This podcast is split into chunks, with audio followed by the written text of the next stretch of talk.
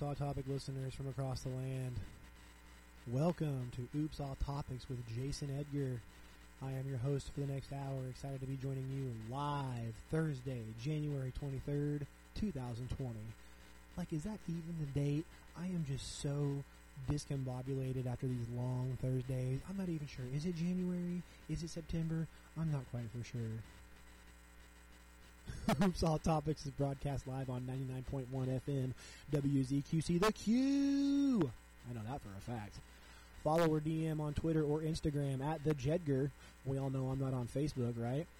Follow, share, download the show at oopsalltopics.podbean.com and subscribe and review on Apple Podcast.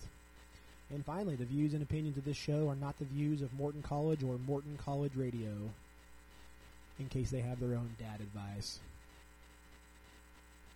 Yeah, that's what we're going to be doing today. We're going to be giving some new dad advice because today is Frankie's birthday. Happy birthday, Frankie. He's a year old, 365 days.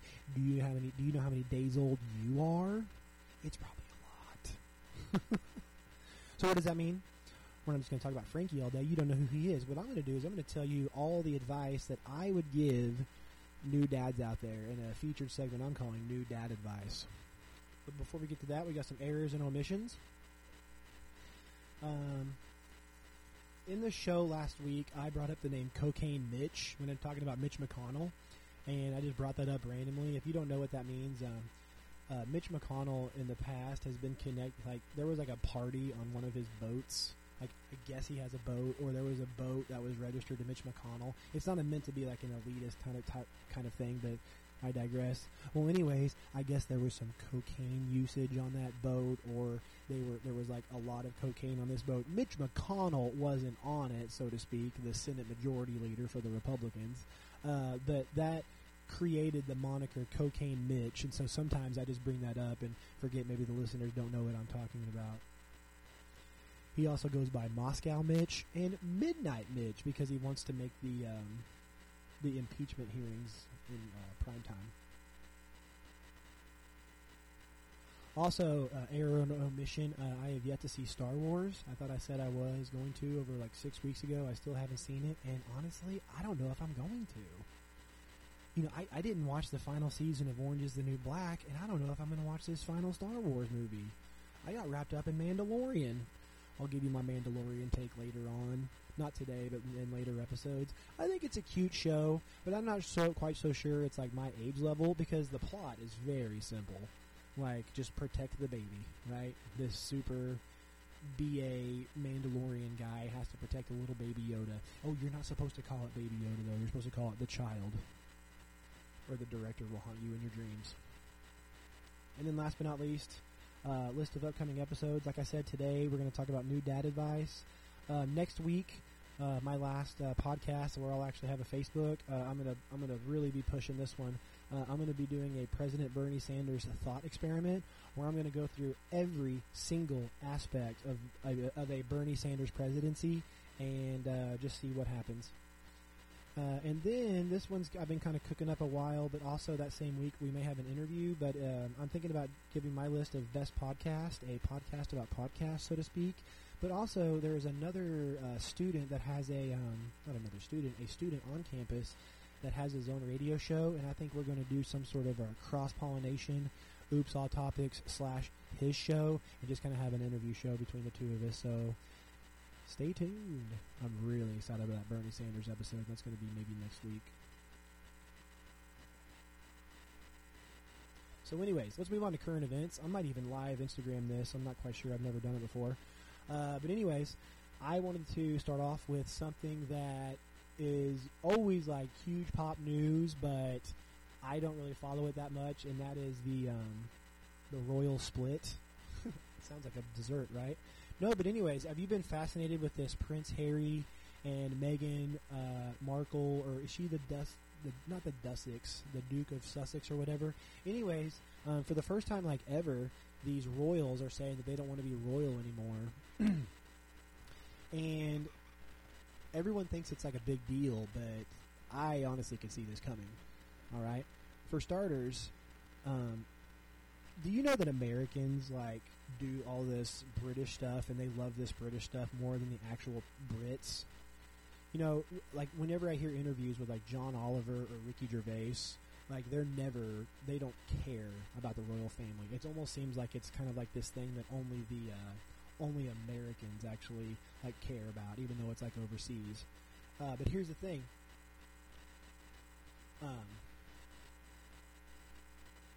Like he doesn't want to be a part of that anymore. And if you know anything about his family history, like the paparazzi chasing him and chasing his family is what ended up like killing his mother. Like paparazzi were chasing Princess Di through that French tunnel, and then we have a car accident that literally kills a royal. And he's seeing the same exact thing with the amount of people that are following him and Meghan Markle around, and like he's just tired of it. Like he has a kid now, and I even read an article about him and baby Archie. He named his son after my cat, apparently. Where he's like, I want to do what's best for my family, and I couldn't agree more. Like now that I have had a child, and look at the connection here. The reason he's doing this, Prince Harry, dad news, is because he's trying to get his kid and his wife, whom he loves, out of the way. If you are one of these royals, like the paparazzi just follows you around, and almost to the point, like stalks you to a point. It leads me to one of my favorite words to describe this, and that's archaic. Like, folks, it's 2020. We have presidents and we have prime ministers. We don't need kings and queens, okay? Do you know what kings and queens gets you? Game of Thrones. That's what it gives you, okay? And you see what happens there. There's beheadings. People are killed while they're trying to hunt hogs. Like, it's so silly. Like, no other country does this, or at least any other country that we deem respectable, right? And what do they even do? It's almost like they just take pictures, I think they serve in the military, all the royals do. But again, I'm not sure on like a lot of what they do actually in the military. Is it like just 1 year? And I think that's good. I think members of Congress should be in the military first. You see a lot of veterans that are in the military. A lot of veterans that are in Congress and their children. I think that's totally cool, because otherwise you'll get somebody like Donald Trump, who's never been in the military, and he's running the military now. And I have here like his mom. Like, of course. Like I cannot imagine what it would be like to lose my mother at age 10. Like I just don't. Like, if you know anything about me, my mother raised me. My dad split when I was 5. He did have some custody, but it's not like he really wanted to see me very often anyways. I don't know. Bummer for him, right? But my mother was there, and like she's been a cornerstone of my life, and still is to that effect. Like celebrating Frankie's birthday, I want to make sure my mother is a part of that. She even flew out to Los Angeles this weekend to do the baptism. Like, my mother is an important part of my life. And you know who's never going to meet their grandmother? Little baby Archie, because of the damn paparazzi chasing him all over France. And if Prince Harry's like, I don't want this same thing to happen to my children, so I'm going to move to Canada where like we're not going to be stalked as much, good for him. Because he lost his mother because of it. I can't stress that enough. He just wants a normal life like everybody else, right? We learned that 2 weeks ago. He wants to decrease his suffering and increase his happiness. It's quite a Buddhist thing he's doing there.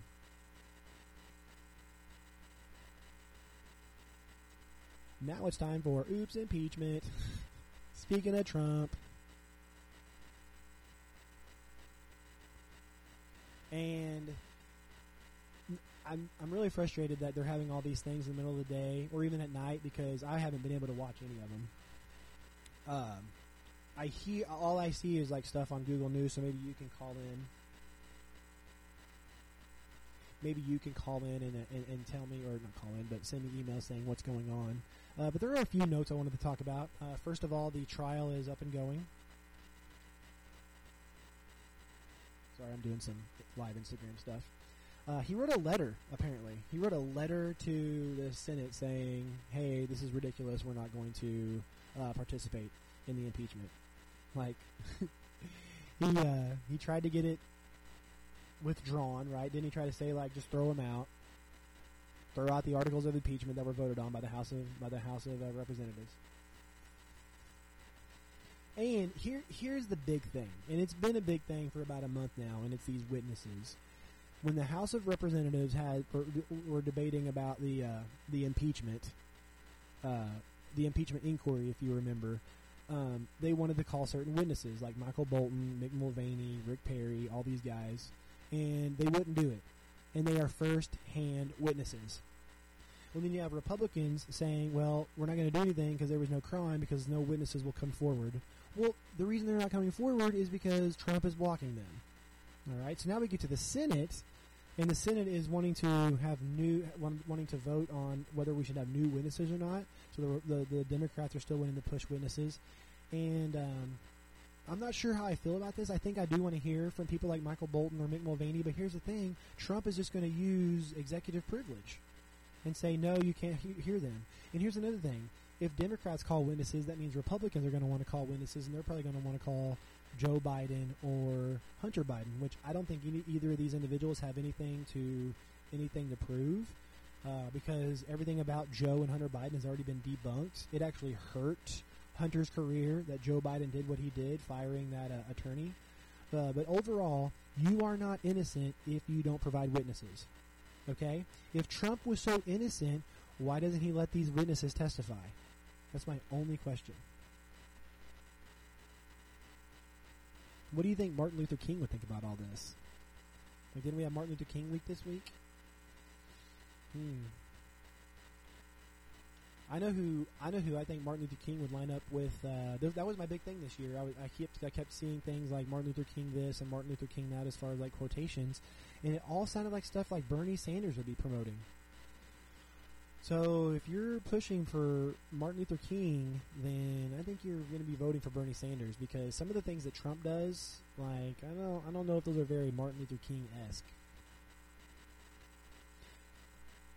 All these voting upon how long we're going to be speaking, if there's going to be a trial at all, if there's going to be witnesses, it really comes down to like four key Republicans that I think are considered swing Republicans, and the reason they say that is because either they're coming up in the next election and they might be ousted by a liberal for their Senate seat, or it's someone like Romney who is just a genuine conservative and is looking at Trump and is being like, this guy's a criminal. So he's like, I'm going to vote against him if he's a freaking criminal. And so what Mitch McConnell's trying to do, the head of the Senate majority, is make it to where to get as little witnesses as possible, as little discussion as possible, and still have these four individuals vote for it. Because here's the thing. If you're going to be supporting Trump during this testimony, you're not considered credible. He clearly committed a crime. He clearly committed impeachable offenses. So what Mitch is trying to do is he's trying to make it to where these people can vote to support Trump but not actually be called a Trump supplicant. But here's the thing. It doesn't matter what you do. If you support Trump in this trial to remove him, then you're just a Trump supplicant, and all you care about is his Trump Twitter not calling you names. So I'm looking forward to how Mitt Romney's going to vote, and I'm interested in how Susan Collins is going to vote, but I certainly don't think that she's going to be supporting Democrats anytime soon. You can't hang all of your hopes on Susan Collins just because she's like a moderate senator, because she leans Republican every single time. She did during the Kavanaugh hearings, and she's doing it now.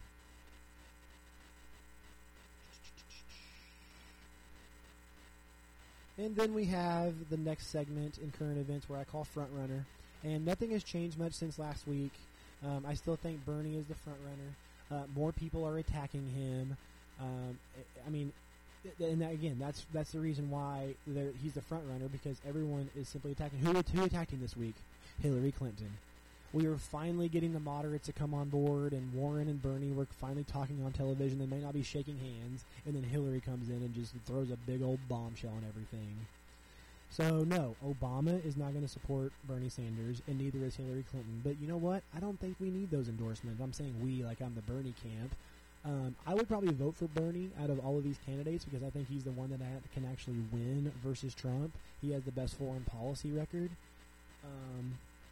And so, I mean, that's who I'm going to vote for. It's not necessarily who I would just set out for, because I would vote for anybody. If Buttigieg is up there, if Warren is Bloomberg, any of them, I'm going to vote for him. I'm not voting for Trump.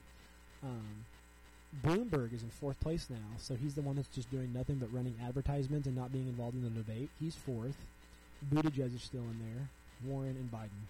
I really feel like one of those five is going to be your candidate. I don't think it's going to be like Delaney or Klobuchar might come close, but I honestly think she might be a vice presidential candidate. And last but not least, we have the road to the Super Bowl. The Superb Owl.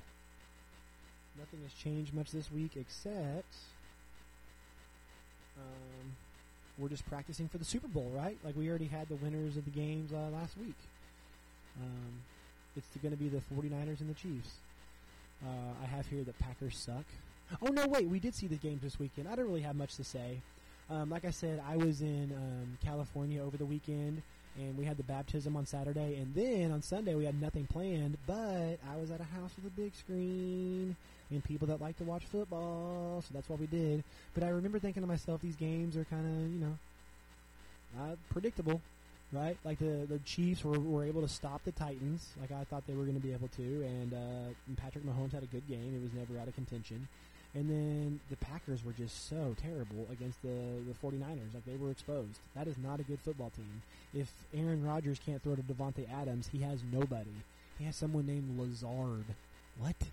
He doesn't have a big name like Garoppolo does, like Kittle. Like, just drop that ball to Kittle.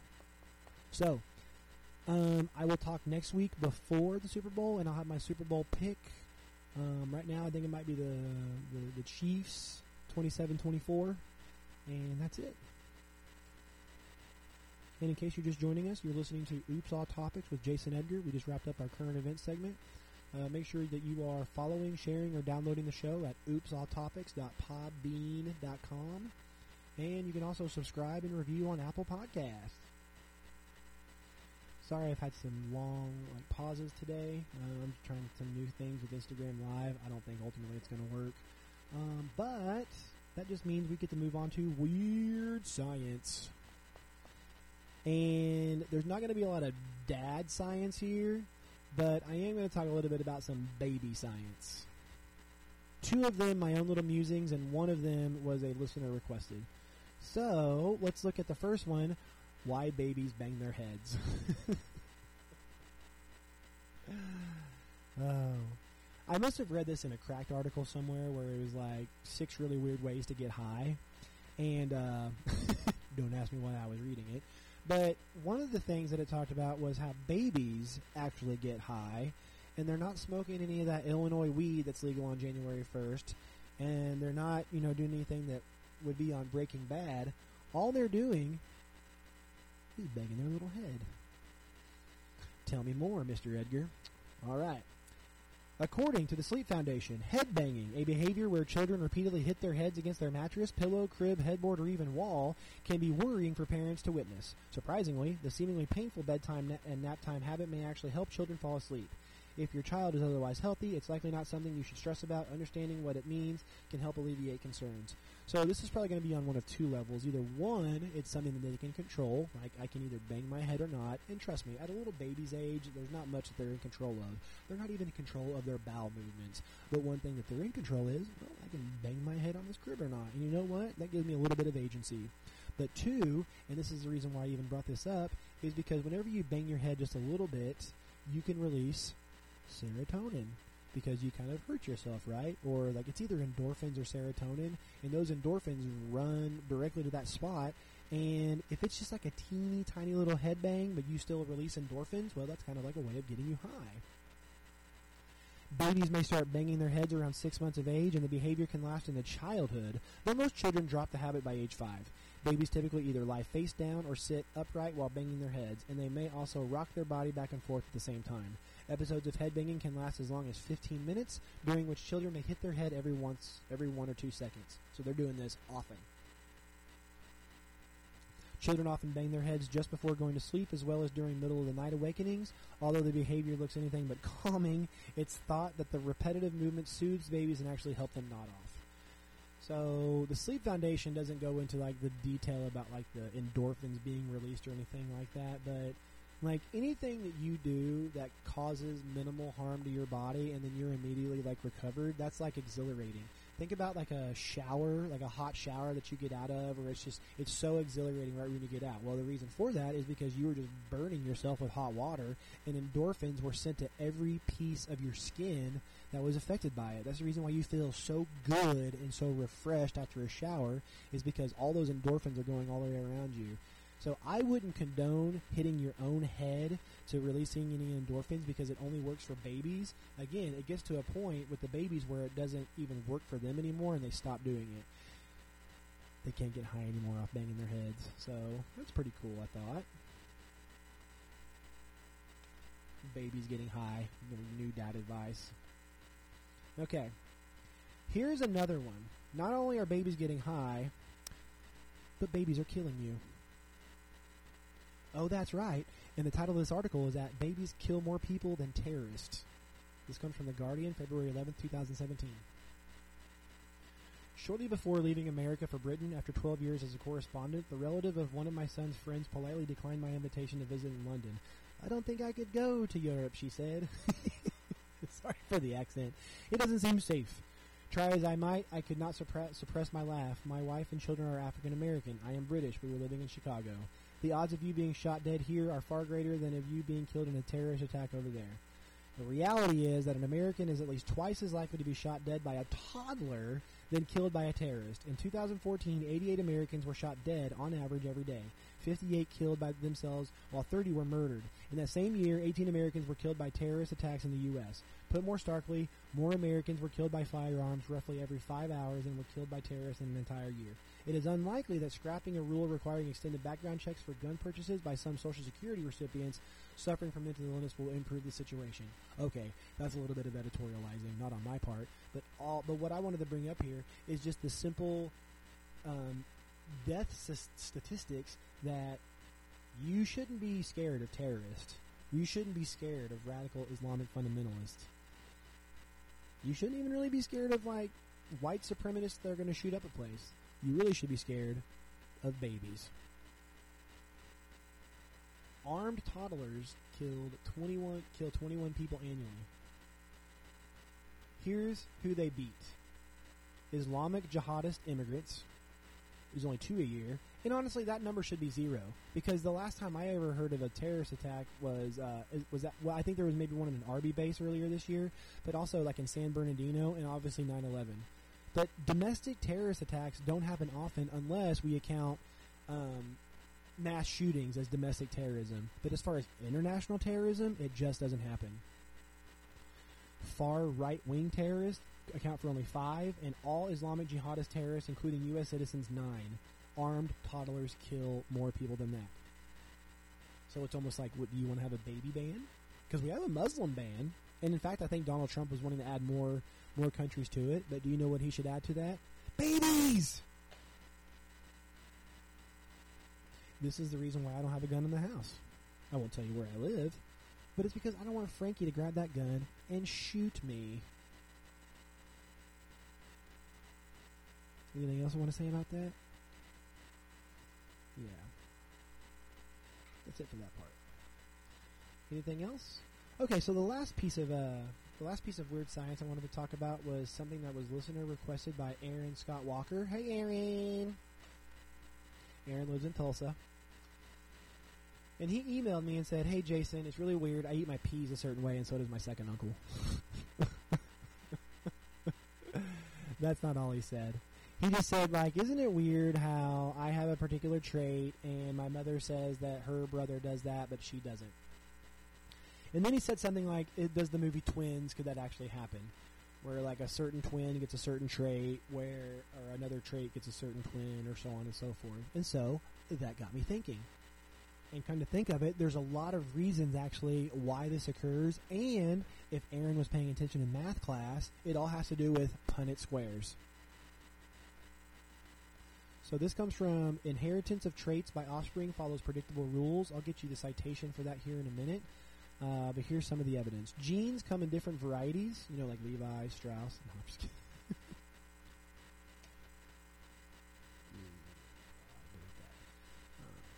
Genes come in different varieties, called alleles.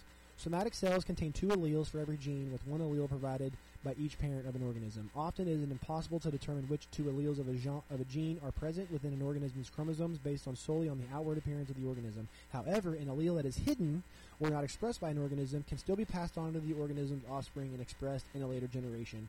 So what Aaron is asking is how this happens, and it's easy. It is a hidden allele. And this falls under Mendel's Principles of Inheritance. Gregor Mendel was the first person to describe the manner in which traits are passed on from one generation to the next, and sometimes skip generations. Through his breeding experiments with pea plants, Mendel established three principles of inheritance that describe the transmission of genetic traits before genes were ever discovered. Mendel's insights greatly expanded scientists' understandings of genetic inheritance, and they also led to the development of new experimental methods. So, these hidden alleles can actually skip generations, and this is exactly what Aaron was talking about.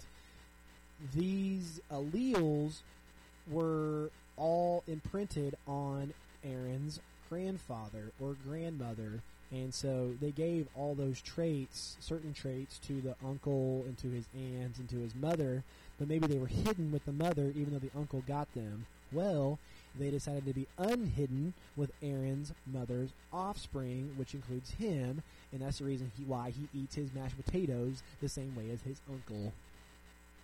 At least I think that answers this question. I don't know. All those words just sound really smart. Although an individual gene may code for a specific physical trait, that gene can exist in different forms, or alleles. One allele for every gene in an organism is inherited from each of that organism's parents. In some cases, both parents provide the same allele of a given gene, and the offspring is referred to as a homozygous. Homo meaning same for that allele. In other cases, each parent provides a different allele of a given gene, and the offspring is referred to as a heterozygous. Hetero meaning different. For that allele. Alleles produce phenotypes or physical versions of a trait that are either dominant or recessive. The dominant or recessivity associated with a particular allele is the result of masking, by which a dominant phenotype hides a recessive phenotype. By this logic, in heterozygous offspring, only the dominant phenotype will be apparent. So I say to do like the Punnett squared, whereas like you take a four square and you put a big B and a little B and a big B and a little B going across and going down. On the top left is going to be big B, big B. Top right, big B, little b. Bottom left, big B, little b. And bottom right, little b, little b. So that's going to happen a lot, but it's still going to occur in your family. That's the reason why Aaron eats mashed potatoes the way that his uncle does, but not the way that, you know, his neighbor does. Because even though his mother doesn't do it or his father doesn't do it, it's still running in the family. It is because of these, like, recessive genes that things like red hair is disappearing. Like, you ever heard that, like, red hair is going extinct? Although I don't necessarily know how that's possible because they're always going to show up on the Punnett squared. But maybe it just kind of regresses after a while. But then again, it's like there's always some available. And you know what? There's always redheads. I think Frankie has some red hair. I also heard bananas are going extinct. You know what? I wanted to research that next week. Jason, if you're listening to this in an air check, let's do the science of bananas disappearing. Aaron, that is it, because that is a dense weird science right there. Inheritance of traits by offsprings follow predictable rules. So not only is it, yes, that does occur, but it's also predictable. Science can predict that you were going to eat your mashed potatoes a certain way. This is also the second week that we are skipping Danny Bullard's color-changing lipstick weird science. I promise we're going to talk about that next week. We're also going to talk about one studly turtle and a water blob that is killing things. Oh, my God. Stay tuned. By the way, if you ever want to submit anything to Weird Science at Oops All Topics, Let's see, what would I say? Follow or DM me on Twitter or Instagram at TheJedgar, spelled the way it sounds. If you are just joining us, you're listening to Oops All Topics with Jason Edgar. Broadcast live on 99.1 FM, WZQC, The Q. And Water Blob. We'll talk about that next week.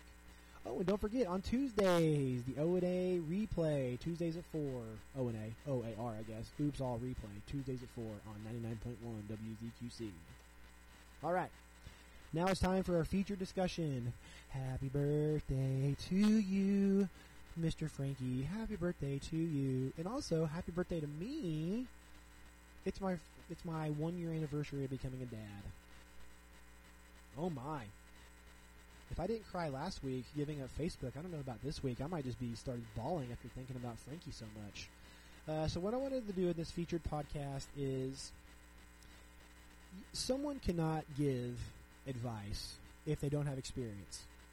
Opinion plus access equals insight. Remember that, shall we?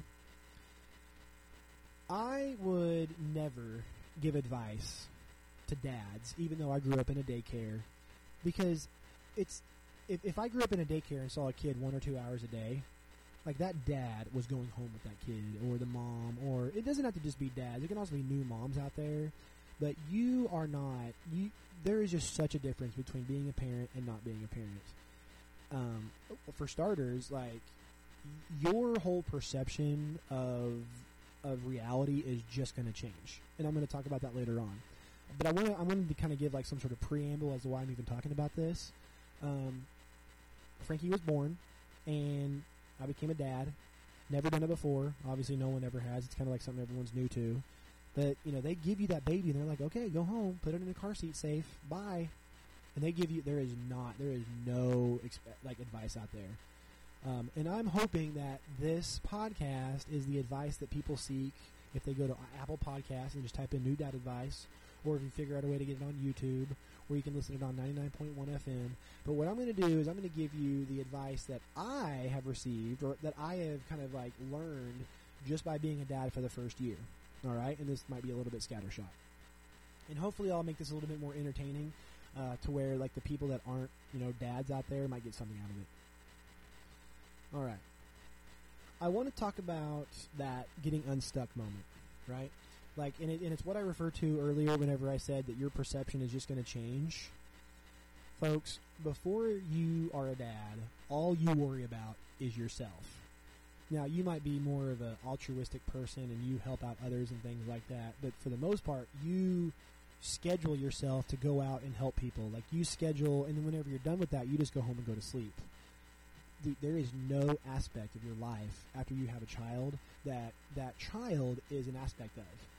Like, if I'm going to go to the library, I got to make sure that either Frankie is taken care of or he has to go with me. If I'm going to go on a debate trip, he's got to be taken care of every single moment of that I'm gone on that debate trip. And you're not ready for that moment if you're not a dad, because you're just not. Because I experienced this moment. A little bit of backstory: Jess went into labor last year on Martin Luther King Day, and she was in labor for 33 hours. And within those 33 hours, I had to go to work. And it was, and I was like, I have to go to work, but I also have to be here. And I call it my stuck moment, because it was in that moment where I was like, I could go do this, or I can stay here and I could be with my wife and I can see it through. And I was like, this is the moment that things are changing. And so I asked the nurse, you know, what do I need to do? I work Tuesday and I work Thursday. And she goes, you can work tomorrow, but you've got to be here Thursday. Or maybe it was reverse. She was like, your wife needs you here. You can work on Thursday. Now, paid leave and things like that is for a whole other discussion. But I work at Morton College, and any college is going to be very, I guess I didn't do much studying, but I'm not tenured yet. And so I wasn't going to get many days off. But since I am a professor, I have a lot of days off already built into my schedule anyways. And so that week, too, I did take Tuesday off because we're having a baby, folks. But I did not go to work that day, not because I didn't want to, but it was because Frankie needed me. And from that moment on, it's just Is he taken care of? Okay, now am I taken care of? And I don't know if first-time dads are going to ever have that moment, but I remember that moment like it was freaking a year and a day ago, and it was. So then the baby's born, and just a little mechanical advice, you've got to make sure that you know how to swaddle your baby before you take it home. Swaddling is whenever you take a blanket and with a newborn and you just wrap them up so tight, almost like a Chipotle burrito. And it's so they don't like thrash their arms around, and also it gives them like the comfort of like they're still in the womb. It's going to be warm. Think to yourself, like, wouldn't you like to be swaddled? Wouldn't you like to take like your nicest blanket and just wrap you up so tight? Oh, that's got to be so sweet. But here's the thing. It is like putting together an origami duck to swaddle a child. Okay? But these nurses, they can literally do it with like one hand tied behind their back because they do it all the time. So have them teach you how to swaddle your baby, because once they leave, they're not going to give you any more training. Learn how to swaddle your baby. And it is kind of a sad moment whenever they stop needing to be swaddled because they just don't like to be swaddled. I know Frankie doesn't because he's just always thrashing his arms, but you got to know how to swaddle. I wonder if people that work at Chipotle are really good at swaddling. Your approach to work. You've got to make sure that the baby's taken care of, obviously. And if it's not taken care of, who's babysitting it? And do you trust that person? I cannot go into a lot of detail about daycare because me and Jess are so blessed to not need a daycare provider. I work Monday nights, a lot of Tuesday, and a lot of Thursday. She doesn't work those days. She works Friday and Saturday. And then she has like these meetings with her company. But when I'm at work, like, she has to be taking care of the child. We forgot that this upcoming Saturday I had to teach, and it was like, damn, I mean, that's going to be Jess right there, 5 hours. And let's just say Jess wanted to sit down and watch When Harry Met Sally one more time. She can do that, but she's going to be taking care of Frankie. Let's say that she wanted to read a book. Jess is big in the reading books right now. I mean, can you take care of Frankie first? Because the child, especially when it's like 1 year old and walking around, like, they don't care that it's been a while since you've read a book. They're not like, oh, I've been such a pain. Let me just sit here in the lotus position while you read your book. No. Like, if you're just not going to be able to. You're going to be taking care of that child. The best thing that you should do is just incorporate, like, what you want to do into what they're doing. So, like, Frankie's just going to be running around all the time, so I might as well take him downstairs and, like, load the laundry while he's running around downstairs. Does that make sense?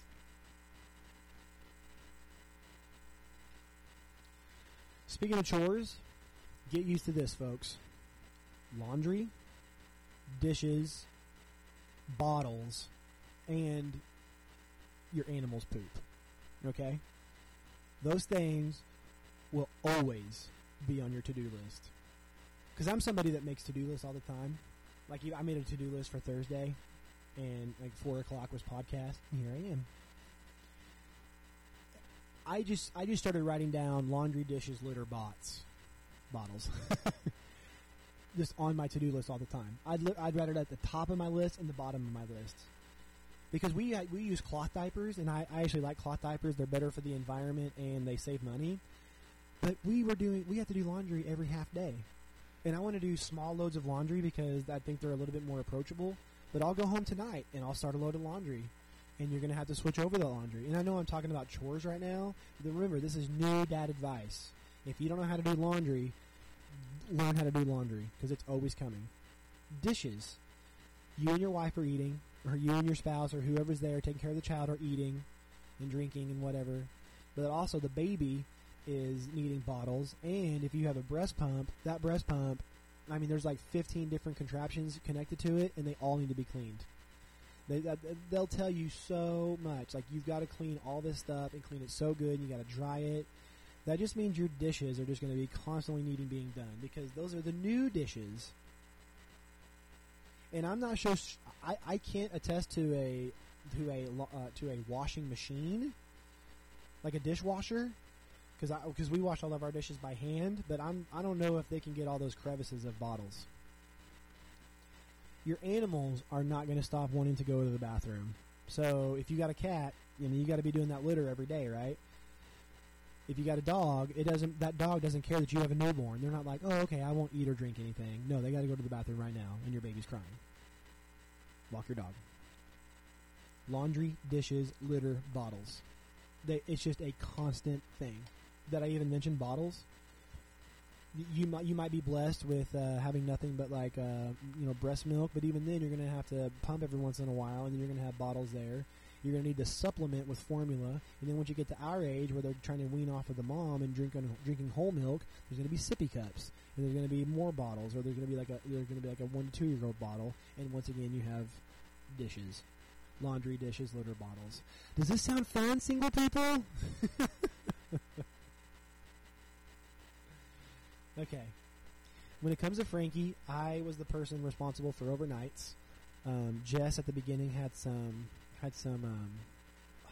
hospital procedures that required her to just make sure that her blood pressure was okay. And so one way to really make sure your blood pressure is good is just having strong night's sleep. And so Jess could not do the overnights, and so I did the overnights. And I'm still doing overnights, and I've gotten used to it. It's been about a year, obviously, exactly. But it's all about establishing a routine. Okay? You've got to eat when they eat. You got to sleep when they sleep. And if you're not tired while they're sleeping, then you've got to do your chores, or you've got to do your reading, and most certainly your writing, or even playing games. Because when the baby is up, you can't play Settlers of Catan, and you most certainly can't write. Because there's certain aspects of my job that I like writing. I have to write cover letters, or letters of reference, or writing debate cases, or I'm talking about just writing assignments. People have to write. It's hard to write whenever you have a kid, because when you're writing, you're having to be on a computer with a keyboard, looking at the computer, and so your eyes, your hands, and your concentration are all on the computer, and none of those three things, which you need all of those things for, are with the baby. And there's been even times where it'll be like a Saturday afternoon where it was like, hey, Jess, can you watch Frankie? And she asked me what I'm doing, and I'm like, I'm just going up to a computer. I just got to sit at a computer and I got to write, because it's just so impossible to do whenever he's up and around. Reading is another thing that might be hard to do, but again, you're just going to have to be able to do it on your own time whenever your spouse is taking care of the child, where it's like you have to, before you had a kid, you could just read whenever you wanted to. You could just tell your spouse to leave me alone, but now it's like, you need your spouse to take care of the child, so you could do something that's just like for your own leisure. Jess sees this whenever she goes to the gym. If Jess wants to go to the gym, that means I'm going to spend 45 minutes doing nothing but being on Frankie watch. So there does have to be some sacrifice. And I mean, I would complain about Jess going to the gym. Like, I want Jess to go to the gym, but if she goes to the gym, that means I got to be a super dad for an hour. So because of that, me and Jess both think that you should get into podcasts, not hosting your own, but but listening to them, listening to podcasts, listening to books on tape, listening to Audible, because there's one thing you can do while babysitting a child, and that is listening to things. I actually don't think it's a bad idea for the kid to be listening to what you're listening to as well. Frankie probably knows the theme music to Pod Save America and the Joe Rogan Experience and things like that, and he's hearing words, and so I think that's a benefit. He doesn't know what they mean, but he's hearing people talk, and I think that's important. And also, you can just put your phone in your back pocket, and as long as it's playing, you can kind of hear it. But also, think about a podcast. You can dip in and out of it. You probably dipped out of Weird Science, but you're back into the feature, or you dipped out of the beginning of the feature, but you know what it is, so you're coming right back into it. That's what having a kid's all about. Maybe you're listening to this podcast while changing a diaper. That's totally fine. Podcasts are great. Here's the problem, though. If you have headphones that are connected to your phone, that kid's probably going to want to grab them. Frankie loves grabbing my earbuds. And nothing takes me more out of a podcast than him just grabbing my headphone and just yanking it out of my ear. He does that a lot, too. If you're wearing sunglasses, oh, not anymore. He'll just take them off. Okay, some practical advice. I came up with 3 things. The first thing, you need to make sure that you're carrying the car seat correctly. Now, when you're just standing normal and you have the car seat to your side, let's say to your right, you want to snake your hand into the car seat and then pull up like that, I swear to you, it makes it 4/5 lighter. Look it up. Best way to carry a car seat. There's a function where if you go inside and then grab it from around, you can lift it up almost like Hulk strength. It's kind of like a shoulder cart for you, but it most certainly works. It's hard to show like in an audio format, but I'm sure if you YouTube the video how to carry a car seat correctly, you're going to be able to see it. Another thing is coupons. Make sure you're getting coupons for Infamil or Infogrow, or if you ever go to Walgreens, get those Walgreens cards because they will give you coupons to use in store. They'll give you some really good ones for formula, or they'll give you ones that if you spend $20 in the store, they'll give you $5 off your next purchase. If you go in there and you buy formula, that's just like a $5 coupon for formula. I've never paid full price for formula because there's always like these industry coupons or manufacturers coupons, and I don't care if the Walgreens person who's checking out my groceries hates using those. Still do it because I need this $10 coupon. They're always like, oh, I hate using these. I go, run it like a check, just like it says on the coupon. And I'm not a coupon cutter either. I'm not going to cut a coupon that saves me 30 cents on a can of food, but I will do a $10 one. $10 on an $18 one, that's like saving 10 bucks, literally. And sleep when they sleep. If you are the one that's having to do the overnights or you are just exhausted, sleep when they sleep. There's zero sleep happening when they're up. For starters, you might be taking care of them, so what are you going to be, a bad parent and just sleep while you're taking care of them? But two, let's just say Jess is watching the baby while I'm sleeping. He's running now. She takes her eye off him for 2 seconds. He's sprinting to my room and banging on the door where I'm trying to sleep. When he's sleeping, I know he's not going to be able to be a holy terror in the room where I'm sleeping, so sleep when they sleep. I know the beginning is really hard because they do nothing. I remember this on an episode of House when Dr. Cuddy had a kid. She didn't have a kid. I think she like adopted one. But they literally do the following. They eat, they sleep, and they poop. They don't smile. They don't laugh. They don't hug you. They don't love you. They kind of just sit there, and they are just poop machines. But I'm here to tell you. Oh, and they also, and because they're crying and because they're done, they can't sleep for like 3 hours at a time, they'll wake you up as well. So I'm here to tell you that it does get better. My friend Nathan told me that it takes about 8 or 9 months, but they'll start to kind of develop a little personality. They'll start reacting to you. Obviously, they start smiling. You think they're never going to smile, and then all they ever do is smile. You think they're never going to laugh. They'd start laughing, and then that's all they ever do. You'll find their tickle spots, and you'll make them just chuckle so hard. I promise you. Responding is so much fun. Like, just seeing him kind of, like, play little tricks on me. Like, I could just set, like Indian style on the, in the lotus position on the floor. And he'll just come up from behind me and just attack me. And I know he's, like, trying to play a little game with me, like hide and seek almost. It's so cute and so fun. And their sleep will get better, too. And here's another thing. Once there will be a time where your pediatrician will tell you if they need an overnight feeding, just throw that bottle in the crib. You don't have to get them out and rock them to sleep and sing them 7 lullabies. All they want is the formula or the milk. So you throw the bottle in there and you go back to sleep. Going back to being not it like you're unstuck or getting unstuck from your previous life, doctor visits go right into that. The first thing you're going to notice about doctor visits is that they are a not you chore. What that means is that you have to do this thing and nothing concerns you except, if you're not loving like I am.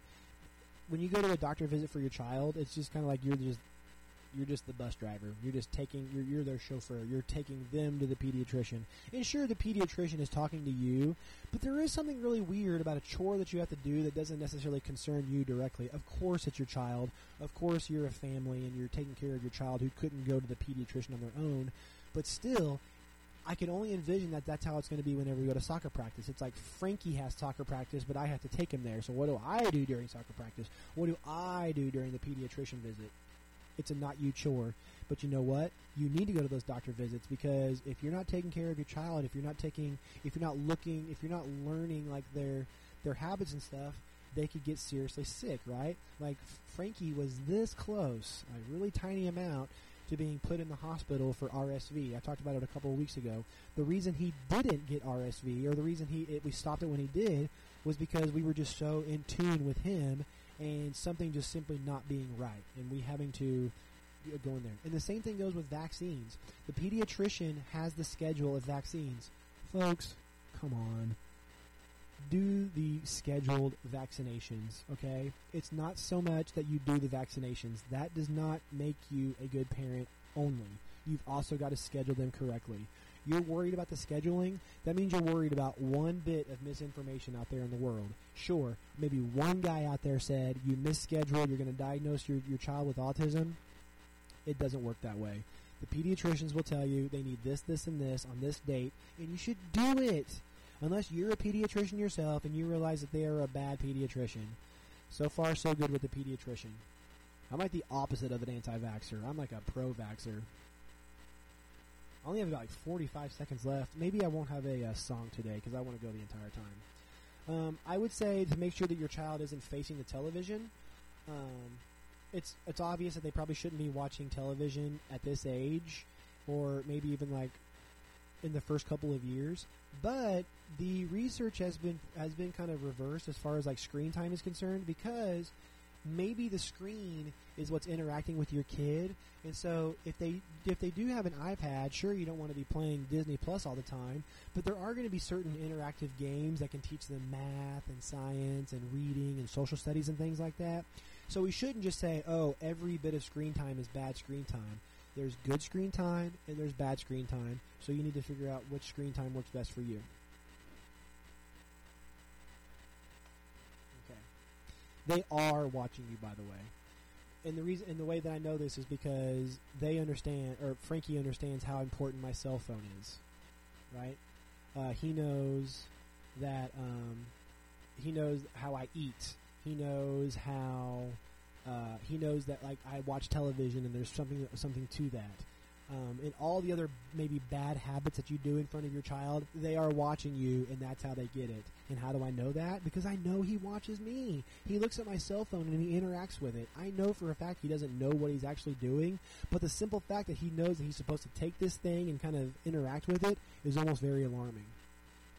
He's already wanting to watch television, so I got to turn him away from it. But the good thing is they learn how to eat from you. That's the reason why you should eat with your child, because they see you putting the spoon in your mouth, putting the fork in your mouth, and taking it back down.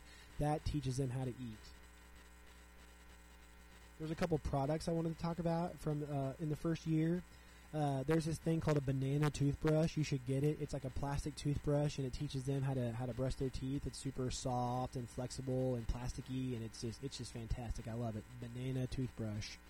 I've already talked about cloth diapers. You should do cloth diapers. They're a little bit more disgusting to clean because you do have to do laundry, and you are kind of scooping out your own kid's poop, but kind of, come on, deal with it.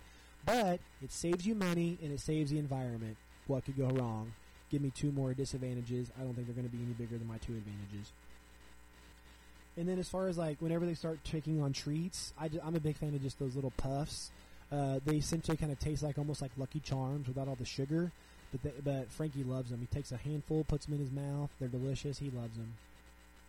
I think the last thing I would do is simply don't overdo it on social media.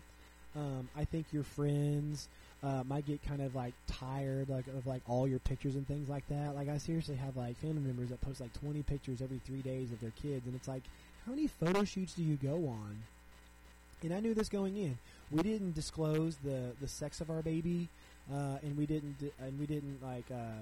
haven't put like a lot of pictures on Facebook, just because like we wanted to designate that for one day, like Frankie Friday, and that's what we do. And really, folks, that's the end of my podcast. I get with like 10 seconds left. I'm going to tell you to subscribe and review on Apple Podcast, and be sure to lose your fear and find your voice. Take care.